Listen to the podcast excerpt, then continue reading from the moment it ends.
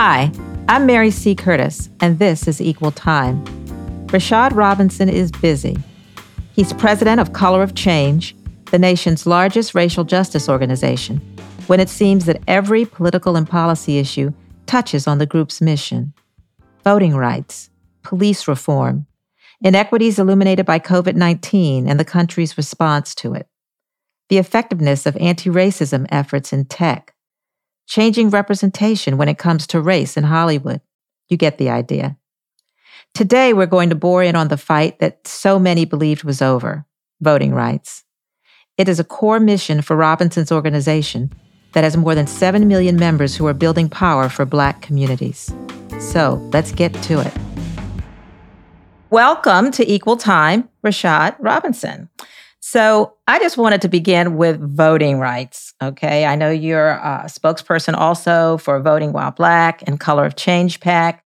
Tell us about what they're calling Jim Crow 2.0 laws and why we're still in this fight. Yeah, you know what's interesting is that the status quo before these set of laws was already bad. You know, you already had a situation of manufacturing inequality and a whole bunch of places where the, the machines that were sort of on their last leg are already broken would be the machines that were put in Black communities. There were long lines in our communities and, and short lines in other communities. There were a whole set of barriers that people were already facing. Um, and despite those barriers, people overcame. They stood on long lines. They followed rules that were designed um, to produce unequal outcomes and still sort of over participated. And this is the same thing we saw, you know, back in 2008 where people waited on long lines. And then after they overperformed and elected Obama, we watched as you know, discriminatory voter ID laws popped up around the country. You can vote with your gun license, but you can't vote with your student ID, like the Texas law said. And so this is nothing new. You know, what's happening now in Georgia is that they've created long lines. Now they want to make sure that you can't give people food or water now that they're standing on the long lines they've actually created. And so it is just more and more barriers in the way of people being able to express their will for a better future, which is exactly what voting is all about in a democracy. Giving people a voice to express their will, regardless of whether they are privileged or vulnerable, in the majority or the minority, or in favor or out of favor with whoever may be in power. We just talked about that a little bit, what your opponents know or don't know. Why are they being litigated now? we are in a we are in a place where there's deep demographic changes in this country, and they've been um, part of part of a long um, span of you know if you can't uh, convince people to vote for you, then you should actually pick who gets to vote. And this is what uh, the Republican strategy has been, right? Rather than trying to appeal to enough people to, um, you know, win elections fairly, they have to um, ban some people from actually being able to vote in the first place. Well, I'm looking at these numbers from the Brennan Center, and they keep multiplying. It seemed like just last week it was saying there was 200 and some bills. Now they're saying there have been more than 360 bills with restrictive voting provisions in 47 states. So, can you help our listeners, Rashad, understand how that is possible in 2021? you know, it's possible the same way that it was possible to have Donald Trump as president saying some of the things that he was saying, the same way it was possible for Mitch McConnell to steal a Supreme Court seat. One year say one thing about whether or not they you give you you you held hearings for Supreme Court justice in the last year of a presidency and then the next time you make up a whole different excuse that has nothing to do with the last sort of set of uh, quote unquote facts that you laid out. Um, this is the strategy. It is um, not hiding anything about the role of holding on to power.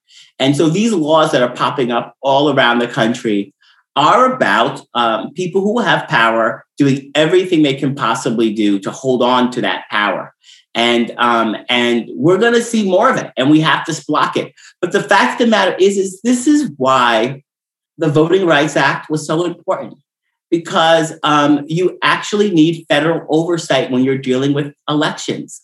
And you need um, the ability and accountability of federal infrastructure to ensure that in local communities and in statewide elections, you don't have um, these type of attempts to simply cut out huge swaths of taxpayers from being able to be part of the election, huge swaths of eligible voters, and to then shit change what consistently change what eligibility may look like, right? This is, um, you know, what this all about. And, you know, as a uh, grandson, great grandson of sharecroppers, as someone who has um, been part of a family that has um, had to, at every turn, fight and show up to um, get a little bit more of what should have been rightfully ours in the first place in terms of our ability to participate. Um, what we know is that without um, strong rules and without strong accountability and structures to enforce those rules, um, there will be more and more attempts uh, to block Black people's votes because um, Black people have proven that you know we can we can shift um, outcomes of elections.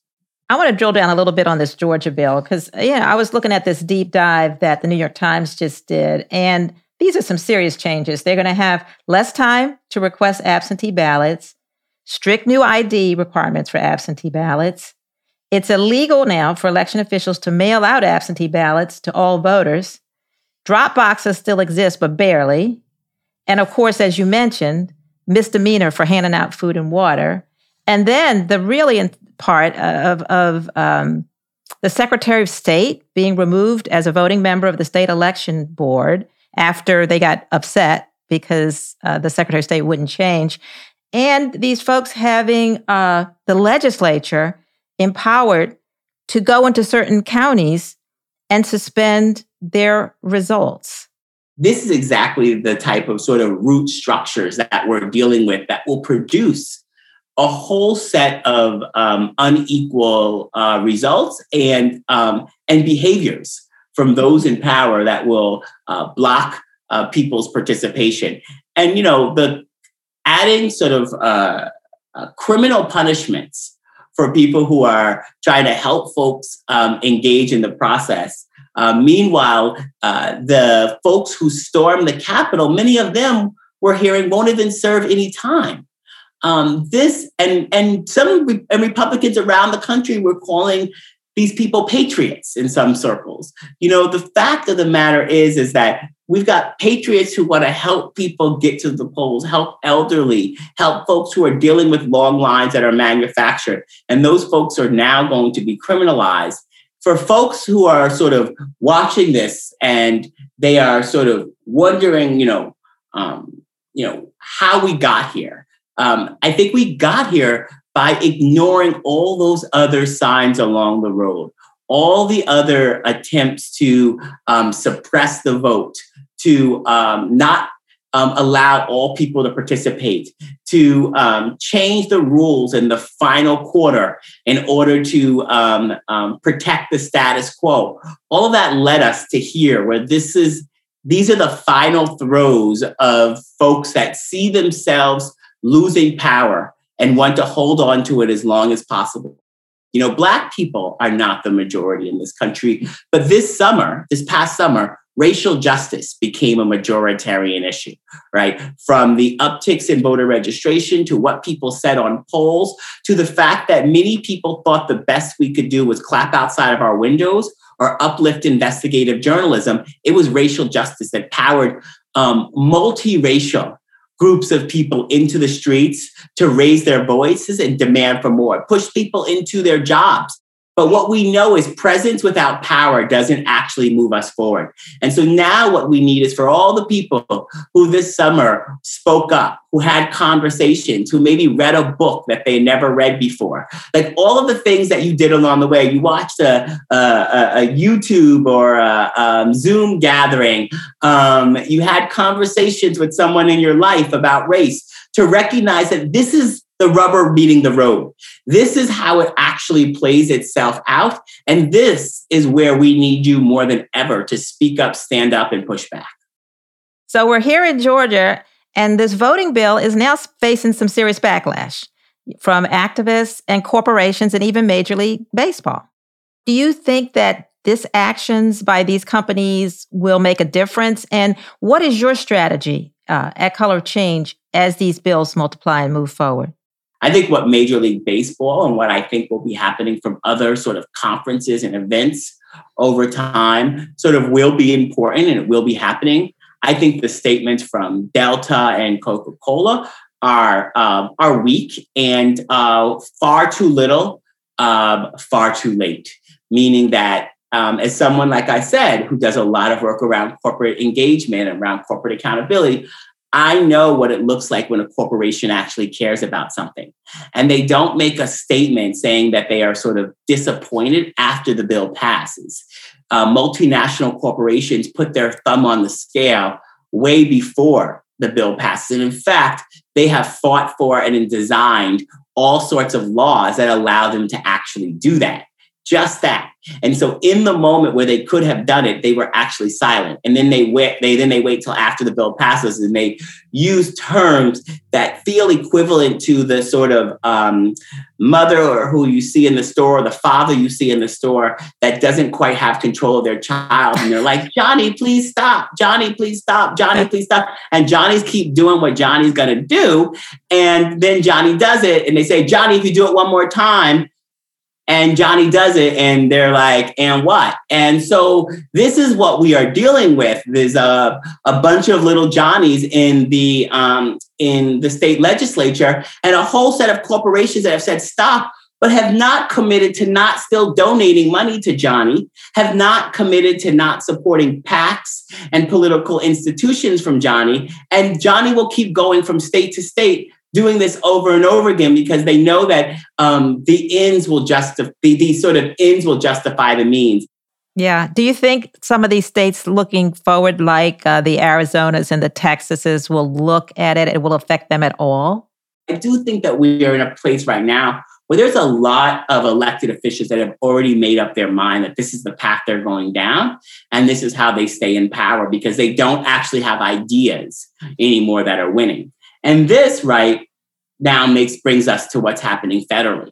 And so I remember, you know, back during the days where we had in-person meetings of, you know, putting on, you know, my my favorite suit and and heading over to meet with uh, Senator Schumer um, shortly after Stacey Abrams said she wasn't going to run for the Senate.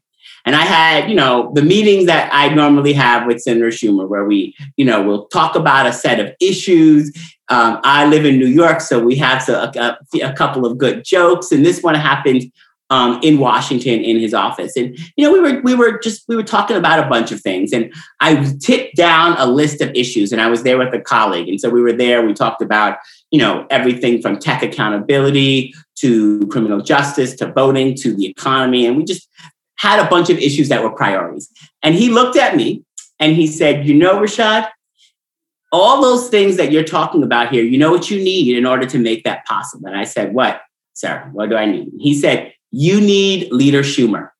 You need Leader Schumer to make that possible. You know, and you know, I laughed to myself, I smiled out loud, but he was right. There was no path to those policies without uh, a leader of the Senate that was actually going to put them on the floor and work to make it possible. He did, but he didn't say to me, you need leader Schumer with 60 votes. He said, you need leader Schumer. And, and now I can't go back to communities in 2022 and with some full campaign to explain the filibuster to people. Like that is not going to be what I do to explain why the filibuster prevented criminal justice reform, prevented a voting rights act that would supersede the sort of federal, these state level um, sort of racist uh, bills that blocked our ability to get to the polls. And so all this stuff is happening at the state level. But that is why we need the federal government to step in. The same way the federal government had to march children into schools in Georgia. The same way the federal government um, has had to get involved when um, you know corporations were um, uh, committing wage theft. Um, the same way the federal government has had to get involved time and time again around voting and voting rights specifically. And that right um, has to be part of that, has to be part of that work. What is the voting uh, while black and the uh, Color of Change PAC Are you working on these? Uh... Yeah, so we're we're we're actively pressing and pushing. Um, um, you know, we're mobilizing our members to um, um, engage their representatives, particularly at Color of Change. Um, you know, we're obviously going to be we're spending you know a significant amount of money. Um, you know, in the six figures on targeted, geo-targeted ads that to mobilize employees to speak up um, and push back on what's happening and the ways in which their corporations are remaining silent.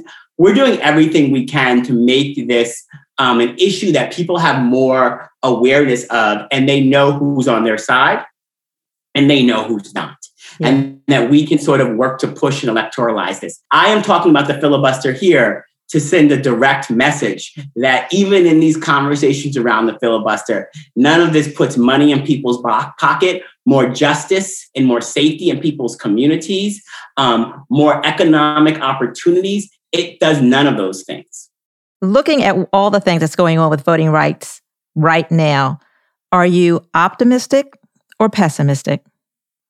So I wake up as a pretty optimistic person. I come from, you know, a family of people that have had to fight for everything. And, you know, if you're willing to fight in some ways, you have to believe that there's more possible on the other side. I just have so much experience of like reading and engaging in the stories of the past, some really deep personal experiences with being, you know, at the at the foot of some of leaders who helped to make so much possible for me and and and this country. Um, that you know, optimism is in my blood. Now, it's not a blind optimism or a Pollyanna optimism. It's an optimism that is rooted in that nothing moves us forward and no change happens without the work. Um, but yeah, I believe that we can win. I believe that these attacks are a result of us winning, um, are a result of us having to overcome barriers that were intended for us to fail. But we, despite those barriers of long lines, despite those barriers of broken machines, despite those barriers that always make it so that our candidates have less money on election day, or so many other things that sort of structurally make it harder for us uh, to sort of be fully represented, um, we, we overcome. So I, I believe that. But I want people to know that what we are facing right now is a threat. And, you know, if we get to, um, you know, election day 2022, and we haven't figured out a plan to deal with this, then I don't know um, if I'm going to be able to like hold on to the level of optimism that I have right now. Yeah. Of course, I have to ask you with what's going on in Minneapolis right now and talking about legislation, the George Floyd Justice and Policing Act. Um, you've got a comment. I want to ask you on the Derek Chauvin trial and the anxiety. It's kind of hopeful, anxious, traumatic. Um, that's gripped so many Americans, particularly Black Americans. Um, I'm a journalist, but I mean, it's you can't watch it, uh, and we've seen it all before. So, what is it going to mean, if anything, about the chances for lasting police reform? Well, you know, I think it's really important that we know that, you know, there's racism at the individual level, right? Racism that makes individuals feel that they can do things um, and or should do things that are racist and that that's what they do. And then there's the structural things that uh, rewards, incentivize, gives people an out when they do those racist things. And then, of course, manufactures it at a structural level. And so we're, we're seeing both those things play out, right? We're seeing Derek Chauvin and his behavior. We're also seeing sort of the impacts of uh, racist policing systems that um, made um, his behavior acceptable for so long that we got to this point, right? All of the, you know, you have to imagine that this wasn't his one bad day on the job, that there was a lot of bad days for Black and Brown people who came across Derek Chauvin in Minneapolis. But what we're also watching is a police union pay for a defense that is solely focused on criminalizing George Floyd criminalizing the communities and making um, the jury and the public believe that George Floyd deserved to die. Um, and so we not only need legislation that's going to, you know, hold police greater accountable, we actually have to work to divest from some of the policing that has harmed us for so long, right? You don't actually deal with guns with a whole bunch of impotent gun laws. You have to reduce the number of guns. And if we are simply investing in policing in communities that are um, facing challenges and not investing in the things that keep people safe, that keep people whole, then we're not actually dealing with the challenges. And if we don't create real levels of accountability, um, but you know, there are pieces um, of things that we are going to be fighting for, like ending qualified immunity, which allows police officers um, to be able to harm and hurt and never have to face any type of um, civil uh, prosecution. Uh, all of these things are going to be important. Written rule change and unwritten rule change has to be part of this work, as well as ensuring that Derek Chauvin is held accountable. But Derek Chauvin held accountable alone doesn't actually create um, the type of structural changes that helps the next George Floyd. Wow. I thank you so much for spending time with Equal Time, Rashad. Of course. Thank you for having me.